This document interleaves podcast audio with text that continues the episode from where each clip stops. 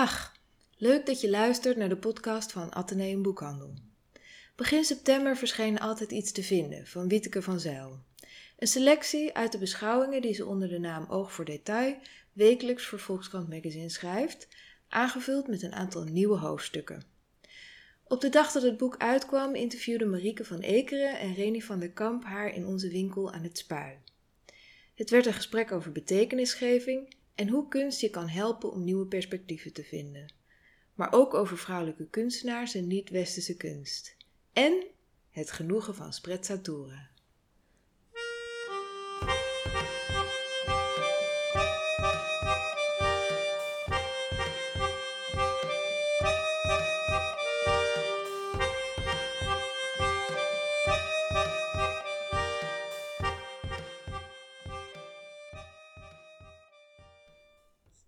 Nou, uh, welkom Wieteke. Hartstikke leuk dat je hier bent in Atheneum Boekhandel.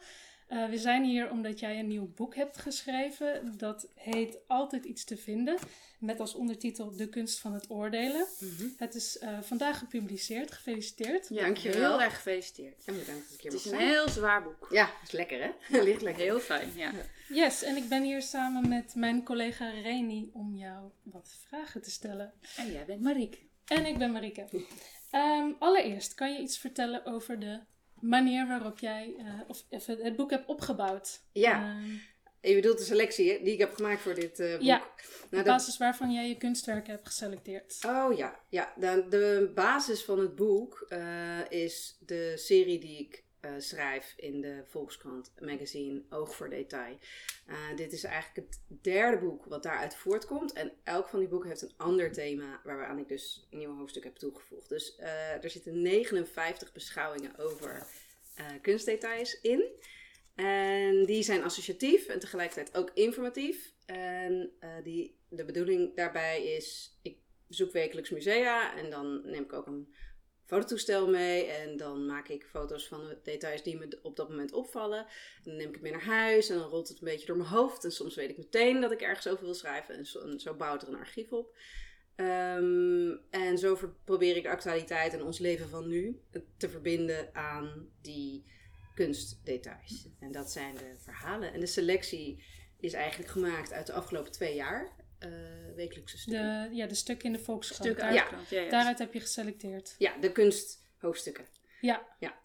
En die, die stukken in de Volkskrant, dat, dat, dat, die zijn er elke week. Die verschijnen in een magazine. En uh, dat zijn er heel veel. Uh, je hebt daar een selectie van gemaakt. Ja. Um, sorry. Ja. Nou, het is naast die. Want, want dit is je eigenlijk. deze gekozen. Ja, ik heb je had deze, ook andere ja, dat klopt. En dat, dat is wel leuk hoor. Die selectie is wel leuk. Omdat je gewoon dan. Sowieso is het fijn om even terug te kijken welke ja. stukje je hebt geschreven. Um, en dan uh, probeer ik visueel te kijken. En, want ik wil goede afwisseling tussen kunstwerken uit de hele wereld en uit alle tijden. Er zit een kunstwerk van bijna 3000 jaar oud bij. En er zit ja, ook de, exact. een kunstenares. Chessman, de Louis Chessman. Ja, die Louis Chessman zijn echt fantastisch. Die zijn duizend jaar oud. Dat, Ja. dat zijn uh, schaakstukken van, gemaakt van walrustanden. En een van die schaakstukjes, dat, dat, was, dat is nu de toren. Dat was vroeger een mannetje en die heette Berserker. Wat ik, Berserk vind ik een geweldig Engels woord. en dat komt, uh, en hij kijkt heel boos, maar echt gewoon bijna waanzinnig boos. Hij, zegt, hij zet zijn handen, zijn tanden in zijn schild. Dus daarom, dat detail wilde ik bespreken. En de jongste kunstenaar die erin staat is Raquel van Haver. En volgens mij is die net 30 of nog geen 30. Dus, dat is, uh, dus ik let op die diversiteit van soorten ja. details heel mm. erg. Ja. ja, wat me heel erg opviel uh, vergeleken met je vorige boek, je vorige boek Goed Kijken begint met negeren, is dat je in dat boek heb je heel veel uh, kunstdetails van kunst uit de 15e en de 16e eeuw. Ja. En um, wat me in dit boek opviel is dat je best wel veel wat meer hedendaagse kunst erin hebt gedaan. En um, waaronder dus Raquel van Haver. Ja. En heb je dat ook met een bepaalde reden gedaan? Um... Nou, het was... Um, kijk, bij heel veel hedendaagse kunst ligt het niet heel erg voor de hand om een detail eruit te zoeken. Zeker net als het heel abstract werk is. Dan ja, heb je niet zoveel aan een klein vierkant streepje uh, ja. om, om te bespreken. Omdat het eigenlijk op zichzelf, het detail, bijna niet op zichzelf kan staan uh, uh, binnen dat kunstwerk. En dat, dus dan werkt het niet voor mijn serie. Ja. Eh, en ik ben specialist oude kunst, dus ik ben echt opgeleid in de 16e, Mhm. 17e eeuwse kunst. Dus daar, dat, dat was het eerste waar ik, eh, waar ik mee begon. Ik wilde op een andere manier gaan schrijven over kunst en toen is het deze serie geworden. Kan ook Ja. iets ook persoonlijker. Ehm, maar dit is mijn zesde jaar van de serie in de krant en mijn derde boek. En ik wilde het heel graag, vooral wilde ik het uitbreiden met niet-westerse kunst. Want heel af en toe had ik al wel eens een kunstwerk uit eh, islamitische kunst of eh, Chinese, Japanse. En dat is nu wel wat meer. En dat zie je in het boek terug.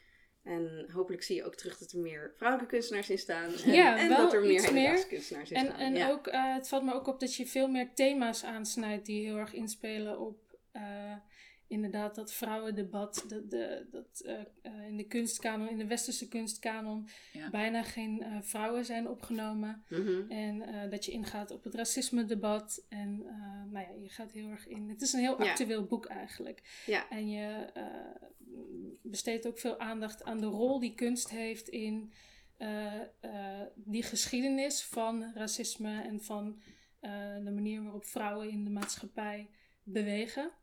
Ehm, Ja, ja, er staan twee grote, eh, grotere essays in. Eentje over ehm, dat Jezus in de westerse kunst altijd wit is afgebeeld met exact. blauwe ogen en blond haar. Wat Ja. niet helemaal voor de hand ligt als je in Bethlehem geboren bent. En de andere over dat er inderdaad ehm, weinig vrouwelijke kunstenaars zijn. Vooral in de eh, oudere kunst. In de hedendaagse kunst is het alweer een beetje anders. Maar vooral ook grote kunstenaars. Ik wilde eigenlijk ingaan op een heel beroemd artikel wat geschreven is 50 jaar geleden. Waarom Ja. zijn er geen geniale eh, Ja, Lin- vrouwen? Linda. Nochlin, Ja. Linda nog in. En eh, daar wilde ik gewoon nog eens naar kijken van hoe zit het dan nu. En daar hebben we toen ook een onderzoek bij gedaan bij de krant vorig jaar. ja, En dat essay daarbij heb ik opgenomen in het boek. En eigenlijk komt dat omdat eh, ik wilde een hoofdthema. Het hoofdthema voor dit boek eh, gaat over oordelen. Hoe Ja. kijken wij en hoe geven wij betekenis aan wat we zien en waarde aan wat we zien. En eh, ik heb eh, gemerkt dat het kunst kan je helpen. Of als je kunst kijkt, dan eh, kun je, worden je nieuwe perspectieven aangereikt. Niet alleen Ja. het perspectief van een ander, om je te verplaatsen in een ander, zoals fictie kan doen. Maar ook eh, met name de laatste tijd eh, nieuwe perspectieven om naar kunst te kijken. Mhm. En dat vond ik, dat wilde ik er heel graag in opnemen. En je hebt je essays verdeeld door het boek. Hè? Je hebt eh, ze ziet Ja, van zes, zes essays of zo. Het is een heel mooi soort van gele streepjes geworden in het boek. ja, op het blok zie je Ja. terug. Ja. En, ehm, en je hebt zeg maar ehm, de, de tips waar je mee begint. ja. Dat vind je geen essays. Of zijn het eigenlijk ook hele korte Ja, essays? zijn het eigenlijk wel. Ik, ik, doe, ik doe veel aan beschouwingen. Ja. En eh, eh, ze zijn ook wel persoonlijk. Ja, dus, eh, ehm, en dan kun je het ook essays noemen. Ja. Dus eigenlijk bestaat mijn boek uit drie delen. Enerzijds het thema. hoe kun je leren gewogen, rustig oordeel vormen. En er ook plezier in krijgen om open te blijven staan voor nieuwe inzichten. In een tijd waarin we eigenlijk steeds meer worden geconfronteerd met meningen. En waarin we ook nou ja, soms het gevoel hebben dat een, een snelle mening een ja prestatie jij- is. volgens jou gaat er, gaat, speelt sociale media daar een, een rol bij? Ook, ja, Omdat zeker. Dat snel is, eh, je Ja. moet snel dingen van eh, iets vinden. eh, Nou ja, ik weet niet of je, ik weet, ik weet niet of je, die, of je dat zelf ook wel ervaart. Van, het is niet alleen sociale media, het is ook, het is ook nieuws en het is ook talkshows. Maar ik heb het gevoel dat de informatiedichtheid wordt steeds groter, informatiestromen Zeker, ja. worden steeds groter. Ja. En dat doet iets met ons hoofd, iets met ons denken. Zeker. En ehm, we kunnen ons allemaal uiten. We mogen onze mening uiten, godzijdank. We kunnen het ook steeds beter. Er is met sociale media een podium gecreëerd waarin feitelijk iedereen kan zeggen wat hij vindt, maar wel in hele korte tekstjes. ja, En vrij dus ongenuanceerd ook- kan. nog. Ja, Ja, precies. Want dat wou ik zeggen. Jij zegt, kunnen het ook steeds beter. Maar vind je dat, is, het, is dat een kwantitatief iets of een kwalitatief iets? Want ik heb het idee dat het niet altijd per se een gewogen mening is. Die nee, dat was dus ook inderdaad. gooien op Twitter. Ik merk zelf dat ik, nou ja, als ik 's ochtends voor het ontbijt heel even op Twitter kijk, dan heb ik echt al honderd meningen op me afgevuurd gekregen. Want zo voelt het bijna. Omdat sommige Ja. meningen. Het werkt natuurlijk ook bij sociale media zo. Met name Twitter. Dat als je ehm, iets korts wil zeggen en je wil daar applaus voor krijgen, dus likes of aandacht of reacties op krijgen, dan werkt het nog beter als je wat heftiger zegt. Ja. En dat, die dynamiek zie je. En op een gegeven moment kan ik wel, heeft zo'n dynamiek wel effect op mij. Omdat Ja. ik het gevoel heb dat, me- dat, dat een hele snelle, heftige mening een soort van prestatie is. Terwijl ik Ja, denk, exact. bij- 9 van de 10 keer denk ik, maar ik weet nog helemaal niet wat ik hiervan vind. Ja. En dan voel ik me toch geroepen om te snel te reageren. Ja, en, en, en wat jij dan eigenlijk zegt in, in, in dat, dat, die, dat deel met die tips is dat je. Eh, dat het eigenlijk helemaal niet. Dat je eigenlijk niet per se zo snel een mening hoeft te hebben. En eh, je roept eigenlijk op om daar daar een beetje. eh, Gewogen oordeelvorming. Ja, Ja. gewogen De tijd voor te oordeelvorming. nemen ook. Ja, de tijd voor te nemen. Ja. Ja, want ik vroeg me af, hè. Je hebt... ehm, eh, even nog even meebladeren, sorry. Tip 2 is wat je vindt ben jezelf. Hè? Dat Ja. herken ik heel erg. Dat je, soms raakt iets je heel erg. Jij noemt ook een aantal voorbeelden van schilders waar je de- bijvoorbeeld Mark Rothko of, Ja. Hè, of, of iets, iets wat je overweldigt. Waarvan je, en dat komt dat je er op een bepaalde manier op reageert. Komt ook door je gemoedstoestand of de levensfase waar je in verkeert. Ja. Of wat soort dingen dan ook. Ja. En zes is, eh, dat gaat meer over ehm, dat, je, dat je mening ook bij kan stellen. Ja. Ja, we En- kunnen maar dus dat- misschien dat- het even opnoemen, dat we weten waar die, waar die- welke ehm, tips er De inderdaad tips allemaal in staan. Wat ik wilde doen is eh, eigenlijk, de eerste gedachte die ik had toen ik hardop dacht ik wil een nieuw boek schrijven, is ik zou het willen hebben over hoe vorm je eigenlijk een mening. En dat komt omdat ik merk dat ik in een museum opener sta om rustig mijn gedachten te laten gaan zonder meteen het gevoel te hebben dat ik iets moet vinden, dat ik het leuk moet vinden of stom moet vinden, dat ik het nog lekker kan laten hangen, dat ik soms jaren later er iets van vind. En ik vind die, ik vind die, eh, die modus heel fijn. Ehm, eh, dus toen kwam het idee van, nou, eh, ik merk gewoon dat dat goed werkt. Zou, dat werkt misschien ook wel goed om te proberen die modus over te hevelen naar eh, het, het wat alledaagsere leven, waarin je misschien wat sneller geneigd bent om, om heel snel keuzes te moeten maken. En toen dacht ik, net als in mijn vorige boek, wilde ik tips geven om je bewuster te worden van je eigen opmerkzaamheid. Hoe komt het dat jij iets opmerkt wat ik niet opmerk en wat speelt daar dan onbewust mee? Dus dat is, ei- dat is waarnemingspsychologie. Ja. Eh, en in dit boek ga ik dus eigenlijk in op de psychologie van meningvorming. En je zei net van, je kunt, eigenlijk, je kunt beter niet een snelle mening hebben. Maar de grap is, en dat is ook tip 1, dat je dat helemaal niet kunt. We hebben, we hebben allemaal snelle meningen, die gaan echt voor ons denken uit. Dat soort Ja, ja, informatie vond ik heel interessant. Ja. Je gebruikt allerlei psychologi- psychologische onderzoeken om. Ja. eh, Om te helpen wat te bewuster te worden van wat er eigenlijk gebeurt in je hoofd. Als je heel snel iets leuk of stom of Ja. vindt. Ehm, Ik vond ook de leeslijst heel prettig.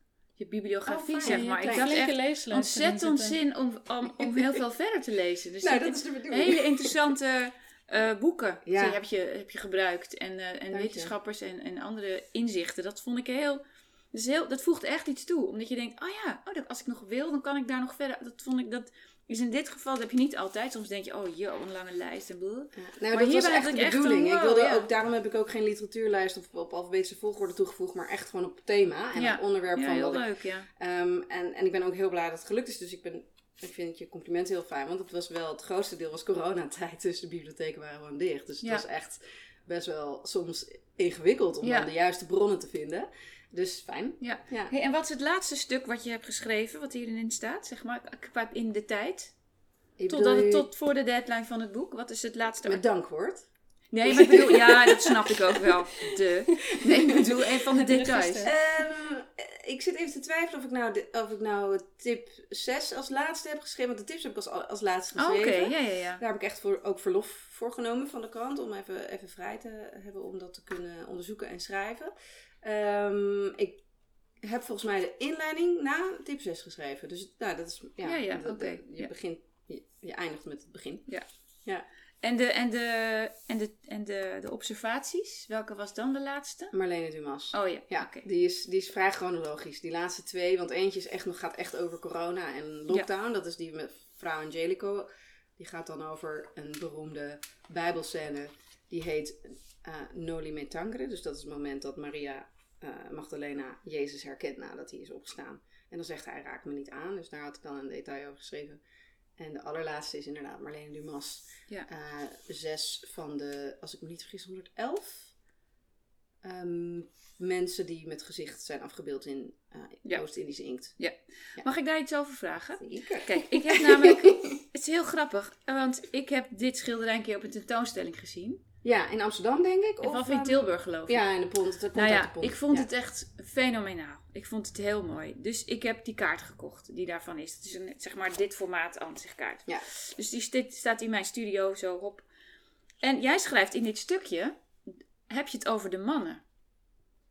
Nou, Terwijl ik helemaal nooit heb, het gevoel heb gehad. En als ik ook kijk, dan denk ik, het zijn helemaal niet alleen maar mannen. Kijk, dat ik- vond ik zo grappig. Dit is heel goed dat je het zegt, want Marieke had me hierop voorbereid vandaag. Ze zei, volgens mij gaat Reni iets vragen over Marlene Dumas Ah. en de mannen. En toen dacht ik, heb ik dat echt geschreven? Nou, hier. Mag, zal ik de eerste even voorlezen? Ja, want ik. Heb ik eind- zeker weer niet Ja. goed gelezen, hè? Eén van deze mensen kijkt zelfverzekerd door een zonnebril, kin omhoog. Eén kijkt recht naar ons, maar hij lijkt meer in gedachten dan dat hij kijkt. Eén staart naar iets met argwaan. Eén maakt van aankijken een soort wedstrijd en gaat hij volgens mij winnen ook. Eén kijkt met een blik alsof we zouden moeten weten wat hij bedoelt. Eén is gehuld in de schaduw en misschien ook wel in gedachten. Allemaal zouden ze ook een vrouw kunnen zijn. Dus, dus ik heb het over mannen, maar ik laat ja. de optie wel open dat het een eh, Maar- vrouw kan zijn. Ja. Oké. Maar kijk, hier staat, Dumas schilderde de mannen met Oost-Indische inkt. Maar dan Ja. gaat het nog steeds over die zes. Nou, dat is dus wel zo, dat ik, dat, daar betrap je me heel goed, want onbewust zijn het voor mij mannen. Ja, ja. Dus Want ik heb wel benoemd dat Ik heb echt hier gekeken. zijn, maar ik zo werkt dat er dus zitten ook. echt heel veel vrouwen. Ja. Naar mijn idee Ja. heb ik altijd vrouwen en mannen gezien. Ik zo- ik vond het zo grappig. Ik dacht, Maar oh dit ja. is precies het, het, ja, waar, ja, waar we het hier over hebben, van hoe beoordeel je iets. Blijkbaar zie ik toch een groep mannen eerder dan vrouwen. Ja, ik Ook vond het heel komisch. Want Ja, ik zie echt ook echt vrouwen. Nou ja, bijzonder grappig. Ja, En het gaat er dus ook over dat je dus de neiging hebt, als je gezichten ziet, om meteen gemoedstoestanden te interpreteren. Dat Ja. is ook belangrijk natuurlijk dat we dat kunnen. Maar eigenlijk Ja. is dat verschrikkelijk moeilijk. En, en Marlene Dumas wijst ons erop, vooral met deze veelheid. Je kunt heel veel in dit kunstwerk zien hoor. Maar een van de dingen eh, is dat als ge, eh, gelaatstrekken een beetje op elkaar lijken, dat je, dat je mensen als een groep gaat zien. Ja. En dat je dus ook geconfronteerd wordt met, misschien denk jij wel dat, dat, dat, die, dat die verveeld kijkt of agressief kijkt, maar misschien, wie zegt dat nou? Waar, Ja. waar zie je dat nou precies aan? Ehm, Het is ook een beetje dat mensen. Het is natuurlijk helemaal niet meer van deze tijd. Oh ja, dat alle zwarte mensen hetzelfde eruit zien. Of alle Aziatische mensen hetzelfde eruit. Dat is natuurlijk al helemaal niet. Maar dat is natuurlijk heel lang zoiets van. Ja, die lijken allemaal op elkaar. nou, dat Terwijl precies, zij laat natuurlijk ook zien. Van. Er zijn zoveel verschillen. Het interessante is, lang zij heeft dit dat ze het gemaakt, gemaakt in, in de tijd dat, de- 91, ja, dat de apartheid, zij, zij komt uit Zuid-Afrika, zij ja. heeft dit gemaakt in de tijd dat de apartheid net eh, eh, aan, aan zijn einde was, of de apartheidswetten net eh, werden eh, eh, aangepast. Ehm, en het gaat over hoe we geneigd zijn, ook onbewust te generaliseren. Ja. En eh, hoe groter een groep wordt en hoe meer zo'n groep van jou als persoon afstaat, of als individu afstaat, hoe meer je de neiging hebt om mensen dan te reduceren tot één eigenschap die ze gemeen hebben. En daar, daarmee heb ik het ook verbonden aan de speech die eh eh Arnon Grunberg had gegeven op 4 mei. Ja. Want dat is vlak daarna dat ik het geschreven heb, Ja. waarin hij zei, als we het over Marokkanen hebben, hebben ze het ook over mij. Ja. Ja. Eh, ja. En heeft dat dan ook iets te maken met dat eh, vierde essay wat je hebt geschreven over het leesbare gezicht van de kunstenaar? ja, Dan eigenlijk wel. de Ja. visiono- visionomie, Ja. dat volgens mij. Ja, Mhm. dat is een eh, wat groter essay dat gaat over de betekenis van gezichten en hoe eigenlijk eh, wij geneigd zijn om dingen te lezen. En niet alleen in gezichtsuitdrukking, maar ook in gezichtskenmerken. En er in de 18e eeuw is er een, een pseudowetenschap op gang, op gang gekomen, waarbij dus mensen ook echt werden ingedeeld naar bijvoorbeeld schedelformaat of, nou Ja. dat zijn eigenlijk... eh, Een dat is de pseudowetenschap die ja. geleid heeft tot de rasleer. Ja, exact. Eh, creepy. en, ehm, en nu zie je, het interessante is dat dit, dit, dit gaat dus eigenlijk over hoe doe je dat dan in een portret? Hoe doe je dat dan in een geschilderd portret? Hoe kun je Ja. eigenlijk een gezicht lezen? En wat verwacht de kunstenaar van mij dat, dat ik zie?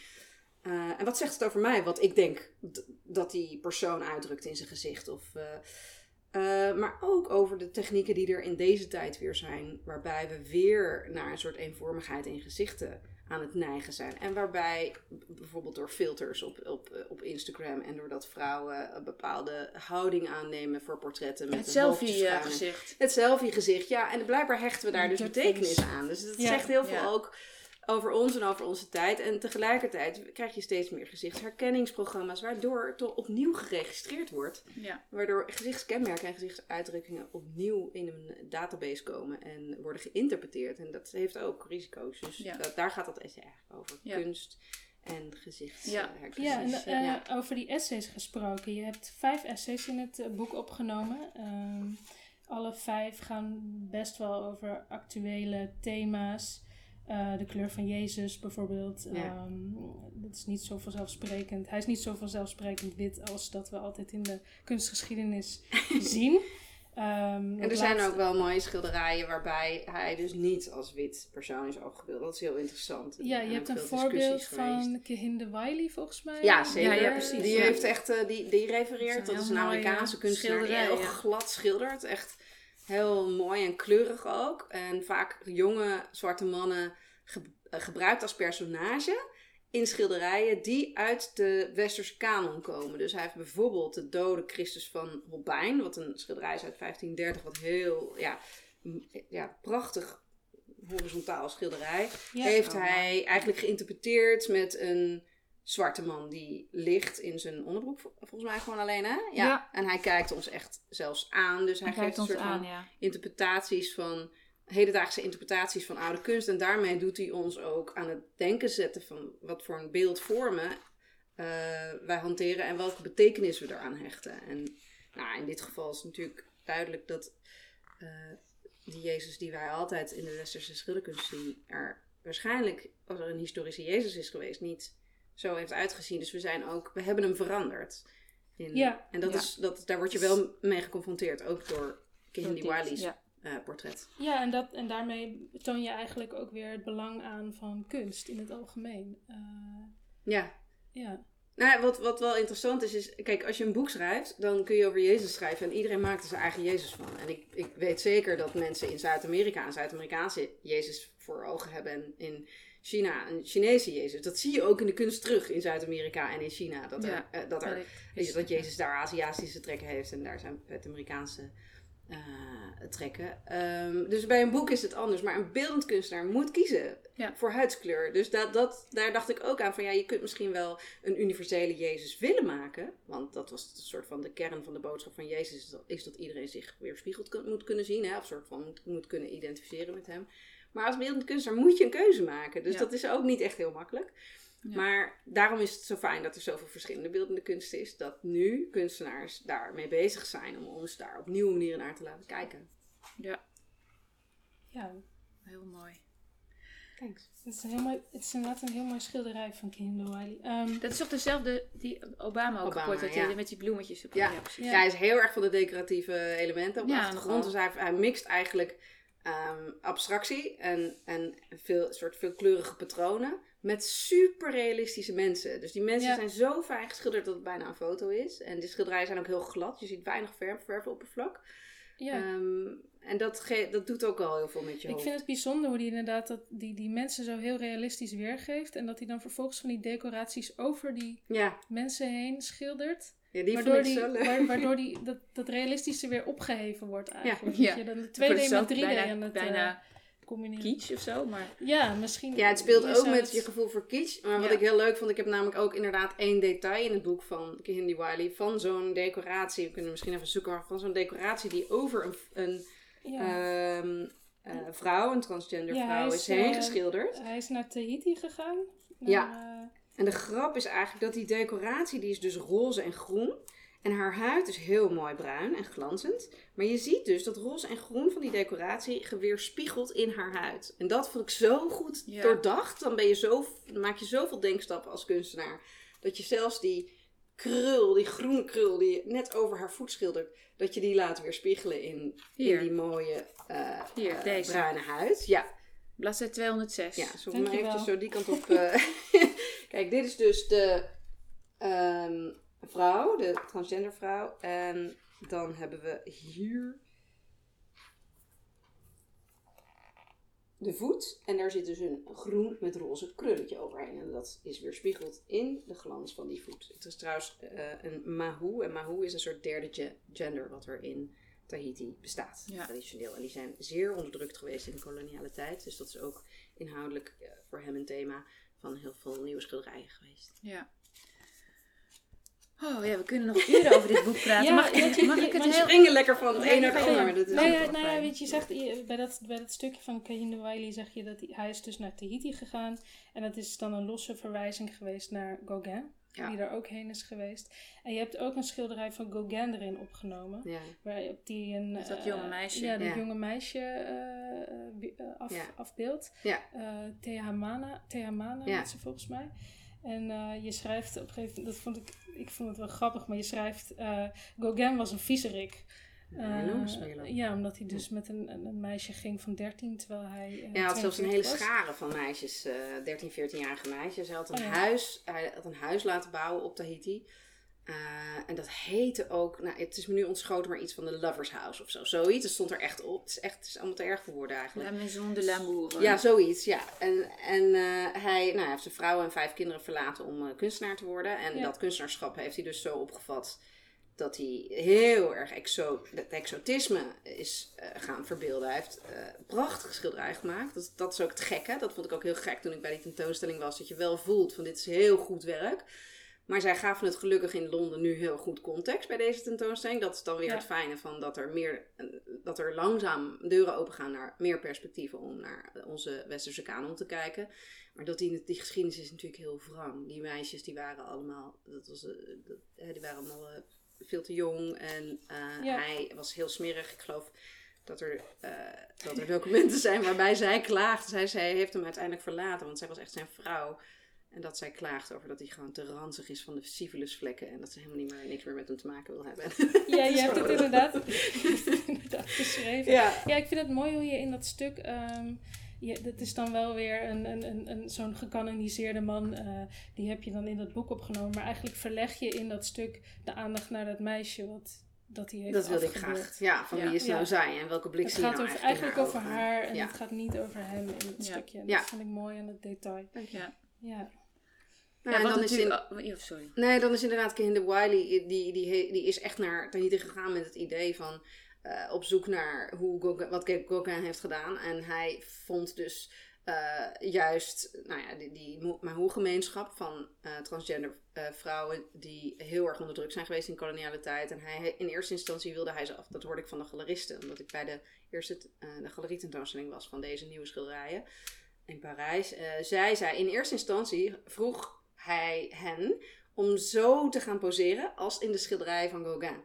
En dat is er ook één schilderij in de tentoonstelling was zo. En dat, dat voelde voor niemand goed. Voor hun niet en voor hem niet. En uiteindelijk heeft hij ze dus, is hij helemaal eh, ze gaan volgen. Heeft ook een film bijgemaakt. En heeft, zij, heeft hen afzonderlijk gevraagd hoe zij het liefst afgebeeld wilden worden. En ook in wat voor kleren. En dat zijn echt prachtige schilderijen geworden. Ja. Met een soort hele mooie uitdossingen ook. En eh, kleuren. Dus eh, Wauw, ja. ja. een soort eigenheid gegeven, teruggegeven aan de Tahitianen. Ja. Ah, mooi. Nou ja, wat, je ook steeds, wat ik ook steeds ervaarde, ervoer, ervaarde als Ja. ik de stukken las over de schilderijen, is dat wij kijken nu naar die schilderijen met, met, met onze blik in onze tijd. Ja. Met, met, ah, met de overvoering van beelden die we hebben, met alle kennis die we nu hebben. Maar in, die, in, in de tijd dat het schilderij gemaakt werd, Ja, zeker met de wat oudere kunst, toen bestond, bestonden al die beelden niet. Nee. De gemiddelde middeleeuwse mens zag misschien tien beelden per ja het dag. is echt Wij zien er verschil. Misschien Ja. duizend per dag of zo. Dat is natuurlijk een heel groot verschil met hoe je, hoe je kijkt en ook hoe de samenleving in elkaar zat en zo. En hoe je beelden verwerkt. Ja, ja Precies. zeker. maar dat vond ik ook Betekenis- zo mooi. Mag ik dan heel even springen nog naar mijn sprezzatura? Tuurlijk. ik ben zo dol op dat woord, sprezzatura. Ja, ik, leerde dat woord ooit van Pieter van Hoeksem. Die ken je waarschijnlijk wel. Ook een, een, eh, een, een filosoof, kunstfilosoof. Hij had daar een keer een essay over geschreven. Dus ik zei, Pieter, wat is een prachtig woord. Dat is dus een schijnbare achterloosheid noemde hij het Ja, of zo. ja. Dat is volgens mij de vertaling hè, ervan. Gestudeerde Ja, moeiteloosheid, ja. Of hoe, hoe leven met schijnbaar gemak te betreden. En dat je dat in dat essay afzet tegen dat iedereen nu zoiets heeft van, nou, druk, druk, druk. Ja, nee, echt druk. Nou, druk. Hoe gaat het met je Ik vond het, ja, en dat, Alsof je daarmee het alsof dat hebt het enige is. je Alsof, prestaties alsof zijn. dat het leven ja. is. Ja. Als het maar druk is, is het goed. Ja. Want er wordt een waardeoordeel aangegeven. Nou, als je het niet druk hebt, als je geen gigantisch bizar sociaal leven hebt, plus werk, plus whatever, dan is het echt niet oké. Dus ik vond het zo mooi. Ik, ik vind dat heel fijn, dat, dat sprezzatura.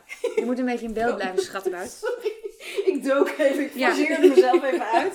Ja, niet meer doen. Ja, precies. Nee. Dus ik, ik vond het heerlijk om te lezen. Ik dacht, oh ja, zie je, je kan ook, het kan ook op een andere manier. En ik vroeg me af, denk jij dat we dat Kunnen we ooit nog? terugkrijgen? Kunnen we dat Nou, nog dat was in wel de de 21ste bedoeling van het stuk, om daar gewoon even bij stil te staan. Ja. En ik vind het ook heel leuk dat je dit uitkiest om even te bespreken, want dit is het enige stuk waar we echt heel veel over hebben nagedacht en gesproken of het wel in het boek past. Omdat het eigenlijk wat minder gaat over beeldende kunst, hoewel sprezzatura een hele belangrijke Ja, term is precies. in de kunstgeschiedenis. In de kunst, Ehm, het werd toegepast eh, eh, door schrijvers bijvoorbeeld om, om werk van Raphaël en Michelangelo te beschrijven. En dan was het inderdaad de grootste eer dat ze deden alsof ze de minste moeite hadden gehad om dit geweldige werk eh, neer te zetten. En ehm, eh, Maar dat daarom was niet het toch arrogantie. ingezet. Toch? Het was, het, Ja, was het wel arrogantie. Natuurlijk, Ja? want je laat, ah, je doet net alsof het je helemaal geen moeite is.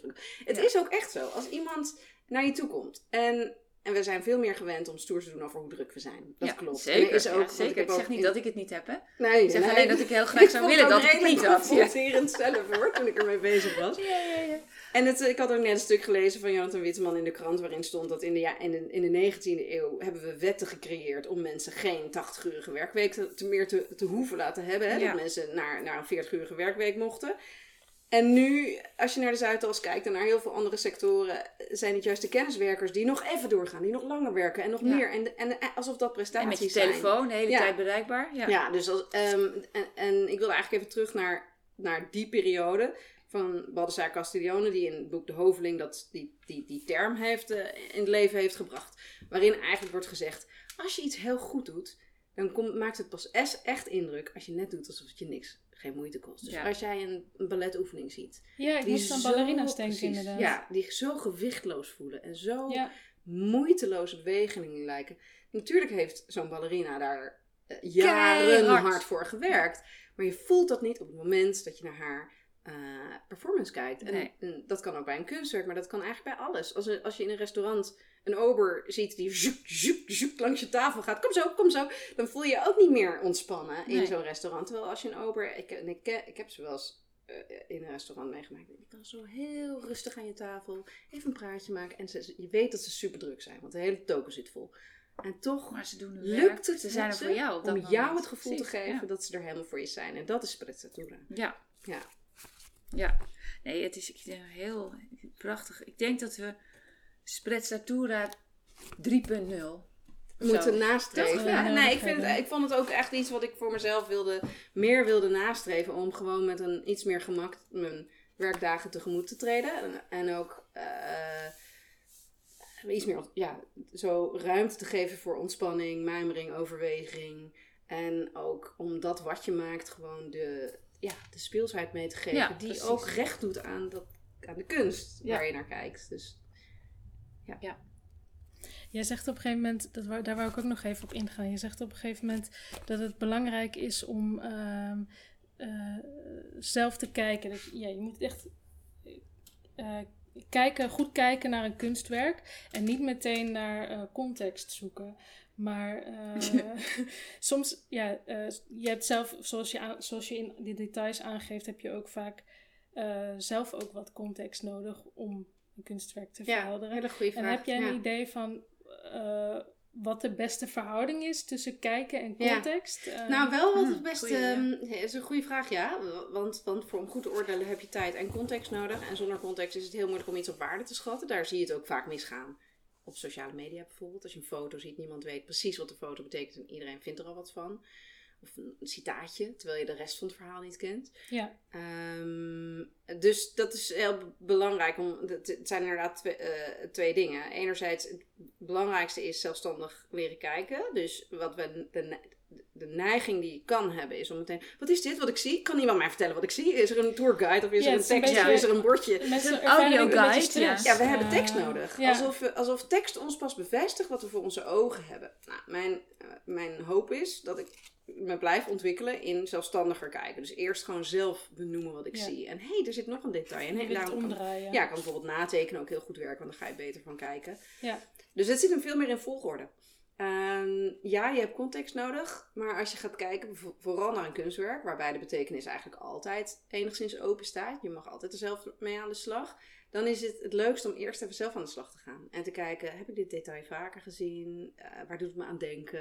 Eh, en daarmee breng je al zoveel gedachten op gang. En het is ook helemaal oké. Je hoeft ook niet kunstgeschiedenis gestudeerd te hebben om een schilderij te mogen kijken of zo. Het is ook helemaal prima als je aan iets anders eh, moet denken. En dan komen er ook vanzelf vragen. Tenminste, mijn ervaring is dat ik dan vanzelf nieuwsgierig word. Wat is dat dat daar staat? En dan kijk ik of het op het bordje staat. En dan zoek ik de informatie erbij. Ja. En heel vaak zit ik thuis ook nog te, heel veel te googlen. Was dat nou wat ik daar zag? Klopt dat nou dat, dat het dit is? Dus Hey, dus eigenlijk is voor jou ook deze tijd, waarin je timeslots moet nemen in een museum, en er maar 30 mensen in een zaal zijn in plaats van 300. Hm. Heel lekker. Want ik bedoel, als je in die zalen in het Rijksmuseum moet staan met al die mensen die dan met die cameraatjes, Ja. dan heb je niet echt het rustige gevoel dat je nou eens even op alle details kan gaan letten. Ja. En heb ik dit eerder gezien? En dan staat er dan weer iemand een beetje zo. ja. Ik bedoel, eigenlijk is het voor jou, voor Ja. jou de ultieme museumtijd, of niet? Ja, de grap is dat enerzijds merk ik dat ook met mijn meningvorming en oordeelvorming, dat ik daar en alle emoties, dat, er, dat het anders is in de tijd van corona. Dus dat ik ben gewend om veel meer mensen te zien dan ik nu zie. En veel meer op pad te zijn dan ik nu- op pad ben. En eigenlijk en mensen aan te raken. Dus er is best wel veel gebeurd in, ja toch? Als je vriendinnen ja. ziet, wil je knuffelen. Tuurlijk, En, zeker. eh, eh, de- dus dat heeft iets gedaan met hoe je. eh, eh, je bent dus meer bijvoorbeeld op internet. Of je bent meer naar beeld aan het kijken thuis. Je bent iets mensen zijn iets geïsoleerder. Dat is enerzijds. Anderzijds, nu we weer naar musea kunnen, is het rustiger. Ja. En dat doet me heel goed. Dat vind ik heel erg fijn. Ik vind het ook heel fijn om met iemand te zijn en te praten over wat je ziet. Want je Ja. kan elkaar altijd aanvullen. Maar die rust om gewoon niet in rijen opgesteld voor een kunstwerk te staan is echt fantastisch ja. moet ik wel echt bij zeggen dat als je op een normale doordeweekse dag naar een middelgroot museum gaat, dan heb je ook geen dikke rijen. Nee, Dus ik, het, het is juist, ik zou juist, ik- wat ik heel, zelf heel fijn vind om te doen, is niet altijd de tentoonstellingen najagen die je nu moet zien. Hartstikke leuk. Maar ook gewoon eens lekker die vaste zalen in te gaan lopen en Mhm. te gaan dwalen en te kijken wat er op je afkomt. Of één schilderij kiezen en daar wat langer voor blijven staan. En eigenlijk kan dat, kon dat ook buiten coronatijd aardig. Ja. Het zijn vooral de grote tentoonstellingen die heel druk zijn. Ja, nee, zeker. Ja. Ja. Heb je een lievelingsmuseum? ah, het ligt aan mijn mood. Maar die is ook veranderlijk. Ja, die is veranderlijk, ja. morgen geef ik een ander antwoord. Ik heb net in een interview de Ah. vraag gekregen. Eh, en toen heb ik... Dus ik moet nu een ander museum noemen van mezelf, vind ik. Eh, ehm, even kijken. Nou, jawel. Ik ga echt een ander antwoord geven. Want enerzijds heb ik geneig- de neiging om... Ik vind kleine, middelgrote musea, musea het fijnst, omdat je, die behapbaar zijn. Ja. Omdat je gewoon niet overweldigd wordt. Omdat je tijd kunt nemen, dat het niet super druk is. Ja. En dat er altijd een soort eigen karakter aan zo'n middelgroot museum zit. Een Lakenhal, Centraal Museum. Dat zijn gewoon fijne, fijne plekken, bonnefanten. Ehm, maar ik ga nu een ander antwoord ge- woord geven. Eh, en dat is gewoon British Museum. En ik weet, dat, het, ik Oh, weet ja. dat het gevoelig ligt. Oh, Ja, oh Ja. ja, die Enlightenment Room. het is echt... Oh, dan moest ik huilen toen ik daar binnenkwam. Ik vond het zo, ja, ik vond het zo mooi. Nou ja, ach nee, sorry, maar je Nee, ja, ik nee, nee, ik vond het, ik, dit, Ja. nou ja, ik ging helemaal met die ogen van toen kijken. Al die eitjes en die steentjes en die, oh, het is zo mooi. Ja. En Nou, die het- kasten en, oh ja, en al die zalen überhaupt. Maar Prachtig. dat is Maar wel ja, een beetje de reden dat ik dit ja. antwoord eh, wilde geven. Omdat ik weet dat het gevoelig ligt. Dat zeg ik er meteen bij. Want er zijn heel veel werken die misschien wel echt terug moeten. En Ja. die gerestitueerd moeten worden. En er zijn heel Ja. veel discussies over eigenaarschap. En terechte discussies over Heel ja, eigenaarschap. zeker. Eh, ondertussen zijn natuurlijk de kunsthistorici van alle landen, van hier en daar, heel serieus bezig om gezamenlijk onderzoek te doen. Dus het is een politiek niveau terecht en er is een, eh, kunst, Museaal eh, niveau. En British Museum doet dat op dat museaal niveau heel erg goed. Omdat ze ten eerste, het aanbod is bizar. Je ziet, je kan naar Mesopotamië, je kan naar Egypte, Oh, je, ja. kan naar, je, kan, je, kunt, je kunt juwelen zien, je kunt... eh, Eh, vragen tot kopjes? Kunst, ja, ja. ja. echt alles. Dus eh, eh, schilderijen. En, en alle culturen komen daar samen. Dat zie je ook terug in de bezoekers. Dat vind ik zo, Zo gaaf. Je ja. komt binnen en je ziet de folders in 25 talen. En in elke zaal zie je mensen Maar waarvan je gratis. denkt, dat is jouw thuis, hè? Dit, deze Ja. cultuur. En dat is mooi. Dat vind ik Ja, echt te gek. Als, elke keer als ik daar rondloop. Eh, dus het geeft mij het gevoel dat kunst over de hele wereld is. En dat mensen zich in alle culturen eh, op bijzondere manier hebben uitgedrukt. En dat je daar allemaal wat van kan zien. En het museum is heel goed in daar ook eh, woorden aan geven. Want je snapt natuurlijk, je hebt minder houvast als je kijkt naar kunst uit, nou ja, Midden-Amerika of China van 2000 jaar geleden. Ehm, en ze ge- zij kunnen daar heel goed informatie bij geven. Ja. En die heb je wel nodig dan. Dus dan Ja, kan je eerst zeker. even kijken. En daarna En ga je naar de dingen. En dat vind ik wel echt ook heel goed aan het museum. Dat ze echt die cultuur een beetje openvouwen aan de hand van die objecten. Dus Ja. dan zou ik zeggen, British Museum. Heb jij een lievelingsmuseum? Mm, dat vind ik een hele moeilijke vraag. Ehm, ik, denk het, ik denk het niet. Nee? Nee. Nee, ja, ik vind Tate Modern echt fantastisch. Ja, het is Ja. ook te gek met die grote... ik was er afgelopen... Turbine Hall. Ja, ik was er Ja. in de Turbine Ja. Hall. Nou, toen had ik dus dat gevoel van, ah, wat je ver- eh, beschrijft eh, bij een van die tips. ja, ja. Ehm, het gaat om een ontzagwekkend Ja. gevoel Ja. dat je kunt hebben als, Ja, je, ja. als je tegenover iets staat wat eigenlijk groter is dan jij. Dat ja, kan in de natuur een, zijn, een, maar dat een, kan eh, ook bij sculptuur van Carol Walker. Ja. Ja, dus dat was Gaaf. fantastisch. Grappig, ja. Want ik heb eigenlijk ook een Londens... Ik heb ja, al die musea die jullie noemen. Maar ik vind V&A is eigenlijk mijn lievelingsmuseum. Victoria en Albert. Dus we moeten gewoon, die quarantaine moet gauw opgegeven worden. Dan kunnen we weer naar, eh, kunnen we weer met naar de Londen. trein naar... eh, Het is heel gek, want, de want musea ja, we zijn natuurlijk ook, ik ben pas in, het, in, eh, in Singer geweest, vond ik ook Ja, je moet echt niet vergeten hoeveel ontzettend mooie En ik was in kleine Domburg in het eh, Nou ja, daar was ook geen kip. En het Nee. prachtig museum. Ja. Dus dat is heel grappig. gemaakt. Heel schattig En, museumpje, heel lief. Ja. Met, ja, dus dat is maar, maar die, inderdaad, dat, dat oorgevoel, wat je, dat heb ik ook gehad in de Tate. En dat heb ik ook in British Museum. Dat Ja. is zo mooi, ja. Nou, dat is wel echt een van de, denk ik, een van de rollen van kunst in heel veel culturen. En ook in onze cultuur. Dat je, gaat, je staat tegenover iets wat je niet eh, helemaal kan bevatten. ja. En dat, dat doet iets met je. En dat houdt je ook nieuwsgierig. En dat houdt je ook open. En het geeft je ook een soort gevoel van relativering. Van, want die kunstwerken zijn vaak eeuwen oud, soms millennia oud. En die zijn er voor En jou. daar En sta je er dan naar voor. kijken. En, en je mag er iets van meenemen. Wow. Ja, en Ja. dat schijnt ook dat Ja, gevoel van dat ontzagwekkende. Wat sommige mensen hebben als ze naar de Grand Canyon gaan. Of een bungee jump doen. Wat ook natuurlijk heel leuk is. Wat je vooral moet doen. Het schijnt dus ook nog gewoon, dat vond ik dan weer zo leuk om uit te vinden. Eh, dat schijnt gewoon echt beter voor je gezondheid te zijn. Ja. Dit is de Ja. enige emotie waarvan is aangetoond dat het je weerstand verhoogt. Dat vond ik echt, en het Ja. is echt door een goede universiteit Ja, dus ja, onderzocht. Dus je kunt het serieus nemen. Maar dat vond ik dan weer heel leuk om te lezen. Ja. Dat het dus echt goed voor ons is. Ja. Kunst Ja. is gezond. ja. Ik denk Ja, dat dit een mooie, Dat is een mooie afsluiting. mooi is om mee af te sluiten. Want we moeten een beetje afronden. Ja, Wieteke, super geweldig. Dank voor het gesprek. Ja, heel veel dank dat ik hier mag zijn. Ik vind dit echt een Ja, Dus, eh, ja, lievelingsplek. Het is een Dus- onwijs leuk boek. Ja. Altijd iets te vinden. In Atheneum.